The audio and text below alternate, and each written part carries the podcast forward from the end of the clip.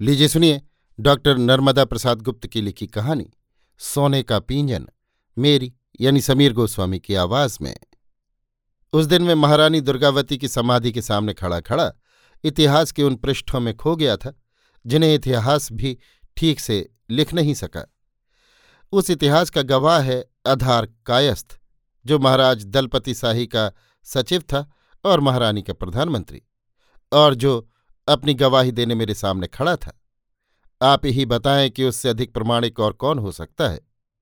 आपको विश्वास न हो तो आप भी सूक्ष्मदर्शी दृष्टि से देख लें।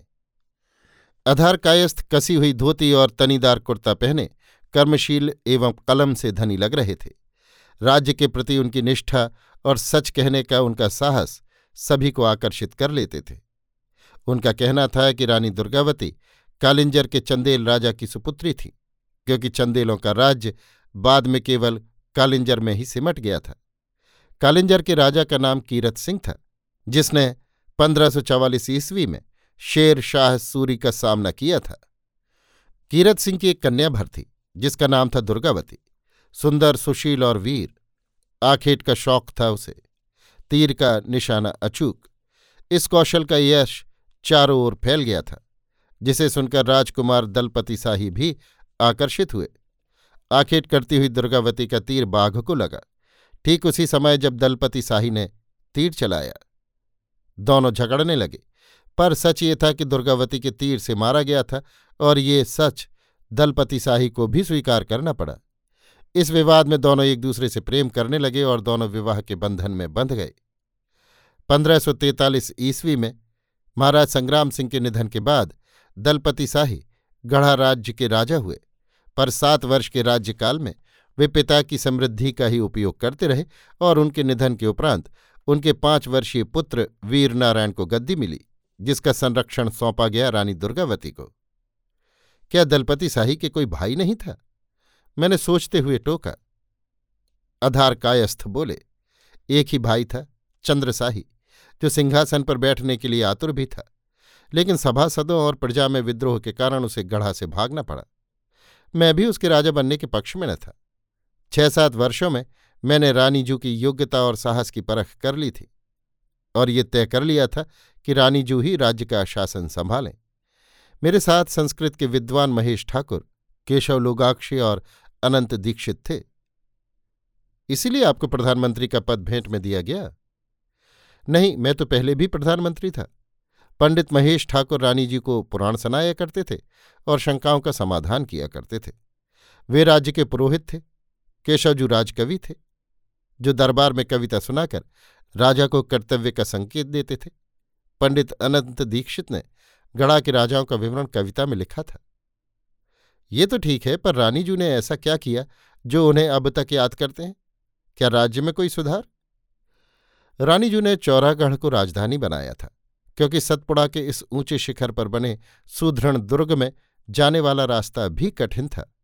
मालवा के शासक बाज बहादुर ने अपनी सेना के साथ गढ़ा राज्य पर आक्रमण किया और रानीजू ने उसे ऐसा घेरा कि उसे अपने प्राणों के लिए अकेला सारंगपुर भागना पड़ा। इस विजय से रानीजू का यश चारों ओर फैल गया। ये घटना इतिहास की धरोहर ज़रूर है, लेकिन जन जन में उसकी चर्चा नहीं होती। मैंने अपने गवाह के उत्तर से असंतोष प्रकट किया था। रानीजू का सबसे साहसपूर्ण काम था मुगल सम्राट अकबर को चुनौती। जिसकी कथा, ठहरो भाई अभी ठहरो। मुझे एक ऐसी ही चुनौती की स्मृति कौच रही है, जो अभी अभी की ताज़ी घटना है। उन्नीस सौ सत्तर इकहत्तर की बात है, मैं झांसी ज़िले के गरोठा ग्राम से लौट रहा था कि बस एक गाँव में रुकी, जिसका नाम मुझे याद नहीं रहा। एक युवक ने दौड़कर ड्राइवर को खबर दी कि रानी साहिबा आ रही हैं।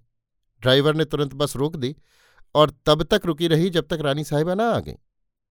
मैंने बस के नीचे खड़ी रानी साहिबा को कोसने के लिए जे हुई नज़र डाली, दंग रह गया देखकर। औसत कद यानी करीब पाँच फुट दो इंच ऊँची चंपक वर्णी देह, दो कछियाऊ रेशमी साड़ी के ऊपर घुटनों तक लटकता रेशमी कुर्ता, वक्ष को ढके रेशमी कुर्ती और उस पर लहराती रेशमी ओढ़नी, जो कभी सिर पर जाकर घूंघट बन जाती थी और कभी नीचे खिसक कर वक्ष पर लहराने लगती थी। कंधे से लटकती राइफल एक अलग समा बांधती थी। मैं ही नहीं, बस के सभी यात्रियों की आँखें उन्हीं पर गड़ी थी। पर वो बस की तरफ़ पीट किए अपने कर्ता कामदारों को रोबिले स्वर में हुक्म सुनाए जा रही थीं। जैसे बस और बस में बैठे यात्री उनके बंधक हों।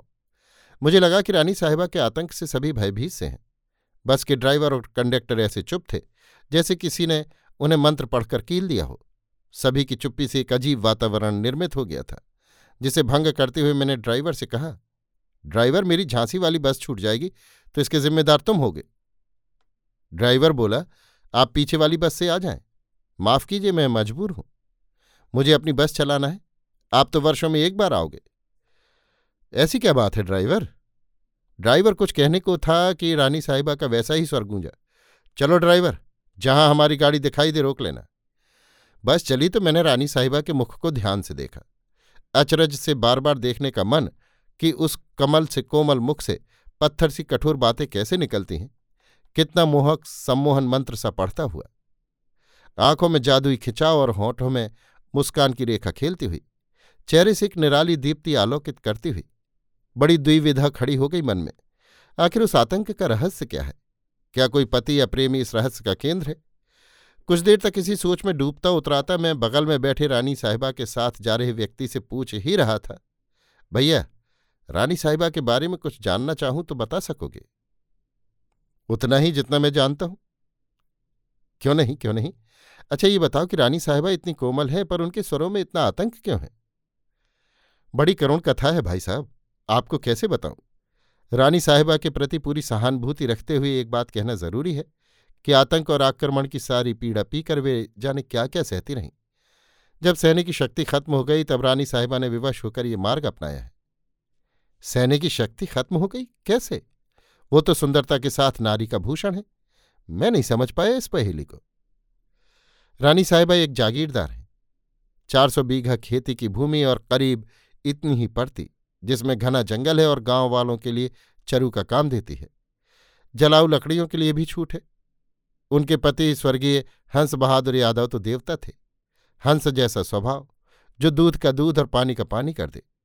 गाँव वाले उनके लिए जान देने तक को तैयार रहते थे, लेकिन लेकिन क्या? मैंने टोका। उत्सुकता की लक्ष्मण रेखा लांघने का मन हो आया था, पर अपने को नियंत्रित करना उचित लगा। असल में, खेती की ज़मीन से लगी हुई ठाकुर शिवराम सिंह की ज़मीन थी, जिसमें वो बगिया लगाए था। हर साल बारी लगाते समय दो चार गज बढ़वा लेता था। हमारे मालिक कुछ न बोलते थे, लड़ाई झगड़े से बहुत दूर रहते थे। लेकिन जब एक खेत पूरा जाने लगा और मुख्तियार ने उनसे सलाह की, तब ठाकुर के विरुद्ध कचहरी में मुकदमा चला। कागज़ सब लिखा पढ़ी के थे। मालिक मुकदमा जीत गए। पुलिस के सामने नाप जोख हुई और मालिक की हद साफ़ हो गई। मालिक ने तुरंत कारीगर लगवाकर पक्की हद बनवा दी। ठाकुर साहब दांत पीसते रहे। करते भी क्या, कचहरी का फैसला था। फिर तो हदबंदी के बाद किसी झगड़े का प्रश्न ही नहीं उठता। सो तो है, लेकिन ठाकुर साहब ने एक आदमी लगा दिया था। मालिक के पीछे। जिसने एक दो बार मालिक पर वार किए। मालिक बच गए अपने भाग्य से। फिर वे अपने आदमी के साथ हथियार लेकर चलने लगे। होता क्या है? चाहे जितना बचाव करो। होनी नहीं टलती। आखिर एक दिन संध्या समय, बाज़ार के चौराहे में दो गोलियाँ सामने से छूटी। एक मालिक की छाती में धस गई, दूसरी आदमी की कनपटी को फोड़ कर निकली। दोनों के प्राण पखेरु तुरंत उड़ गए। बाज़ार की सभी दुकानें बंद, सब चौक से चले गए। पुलिस आई पर हत्यारे तो तभी भाग गए थे। व्यापारी और जनता कैसे पकड़ते उन्हें?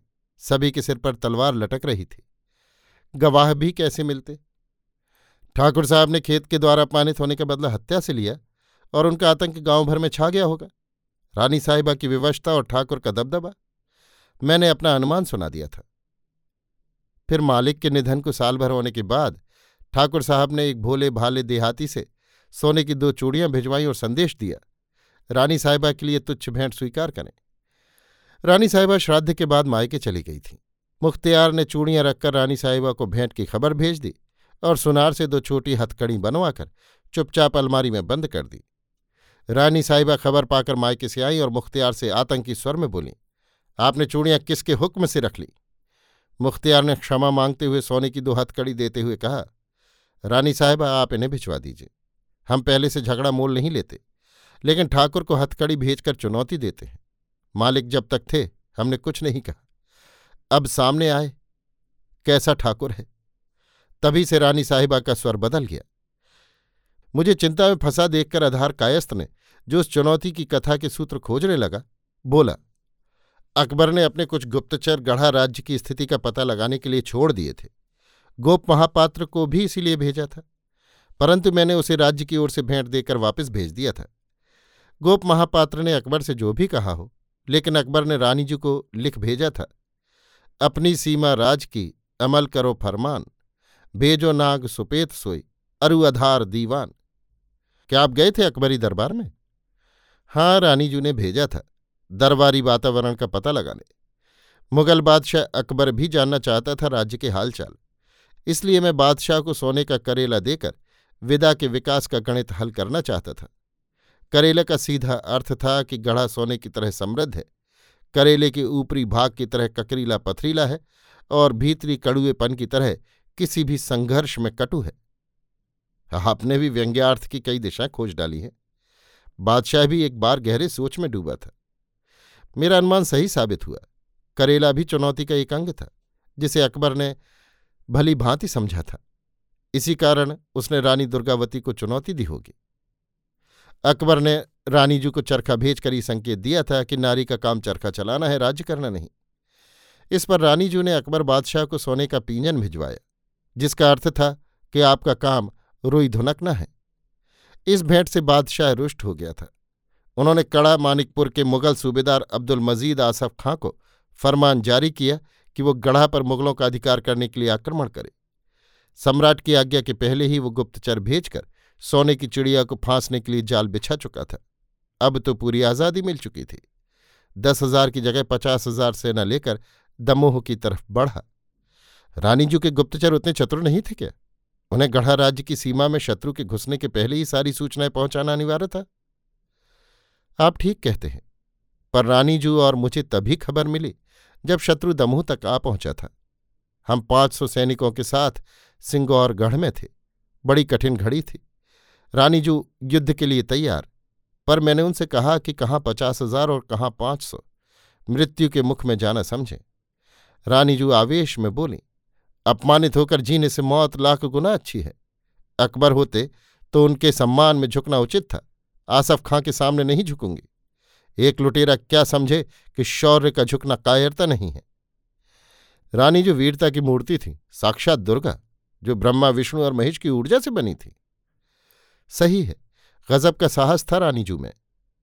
वे गढ़ा के जंगल में ऐसी जगह की खोज में थी, जहाँ थोड़े से सैनिक लेकर लड़ा जा सके।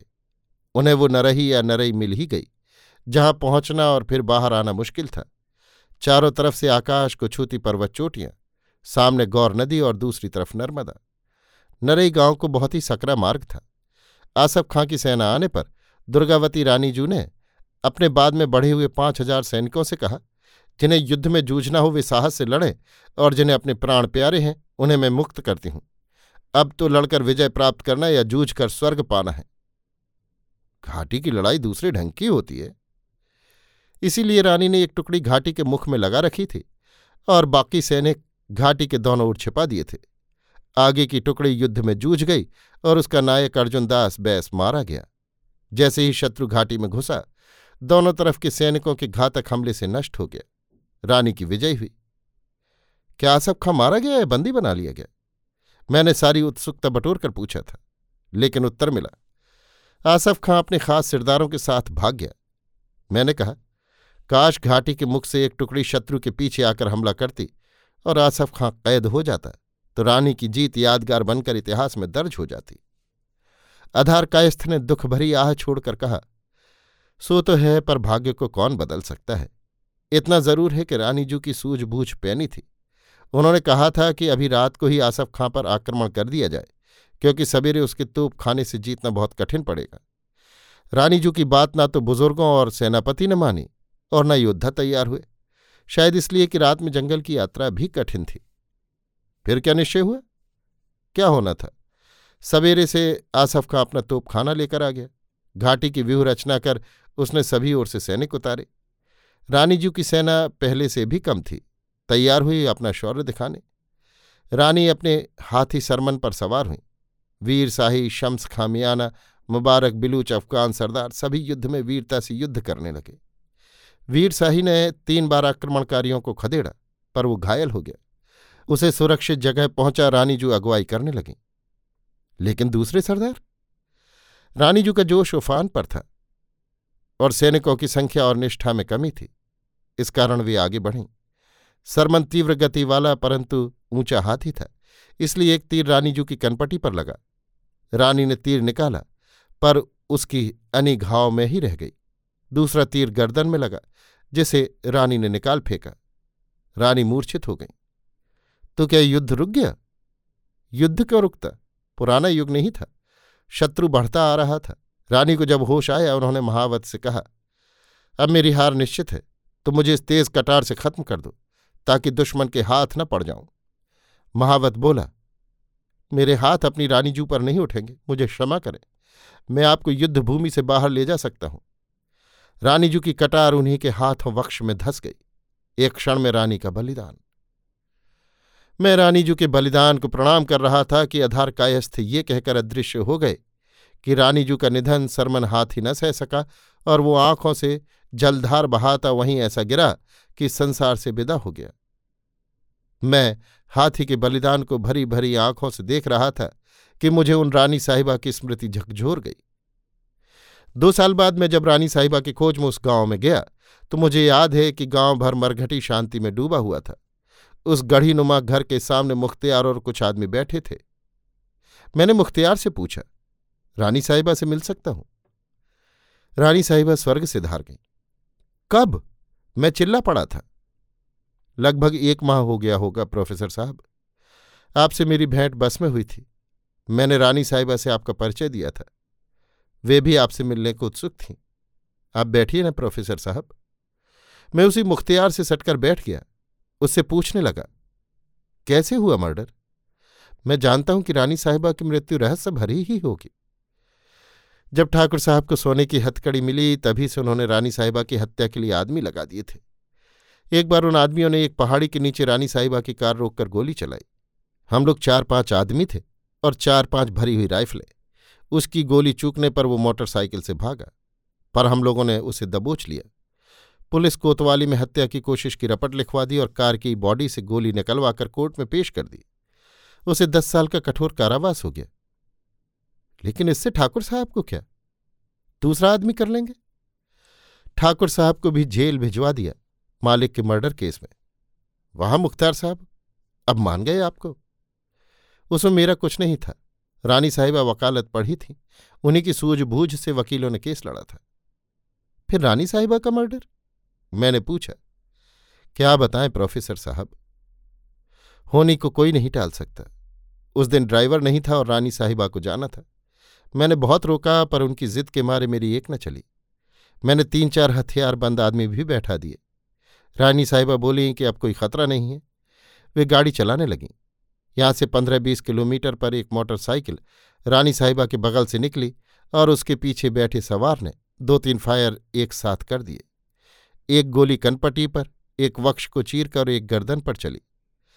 रानी साहिबा का साहस कि उन्होंने गाड़ी से उनका दो किलोमीटर पीछा किया। पर वे राजमार्ग छोड़ जंगल की पगडंडी पर चले गए। रानी साहिबा ने कार रोकी, पर वे उठ न सके।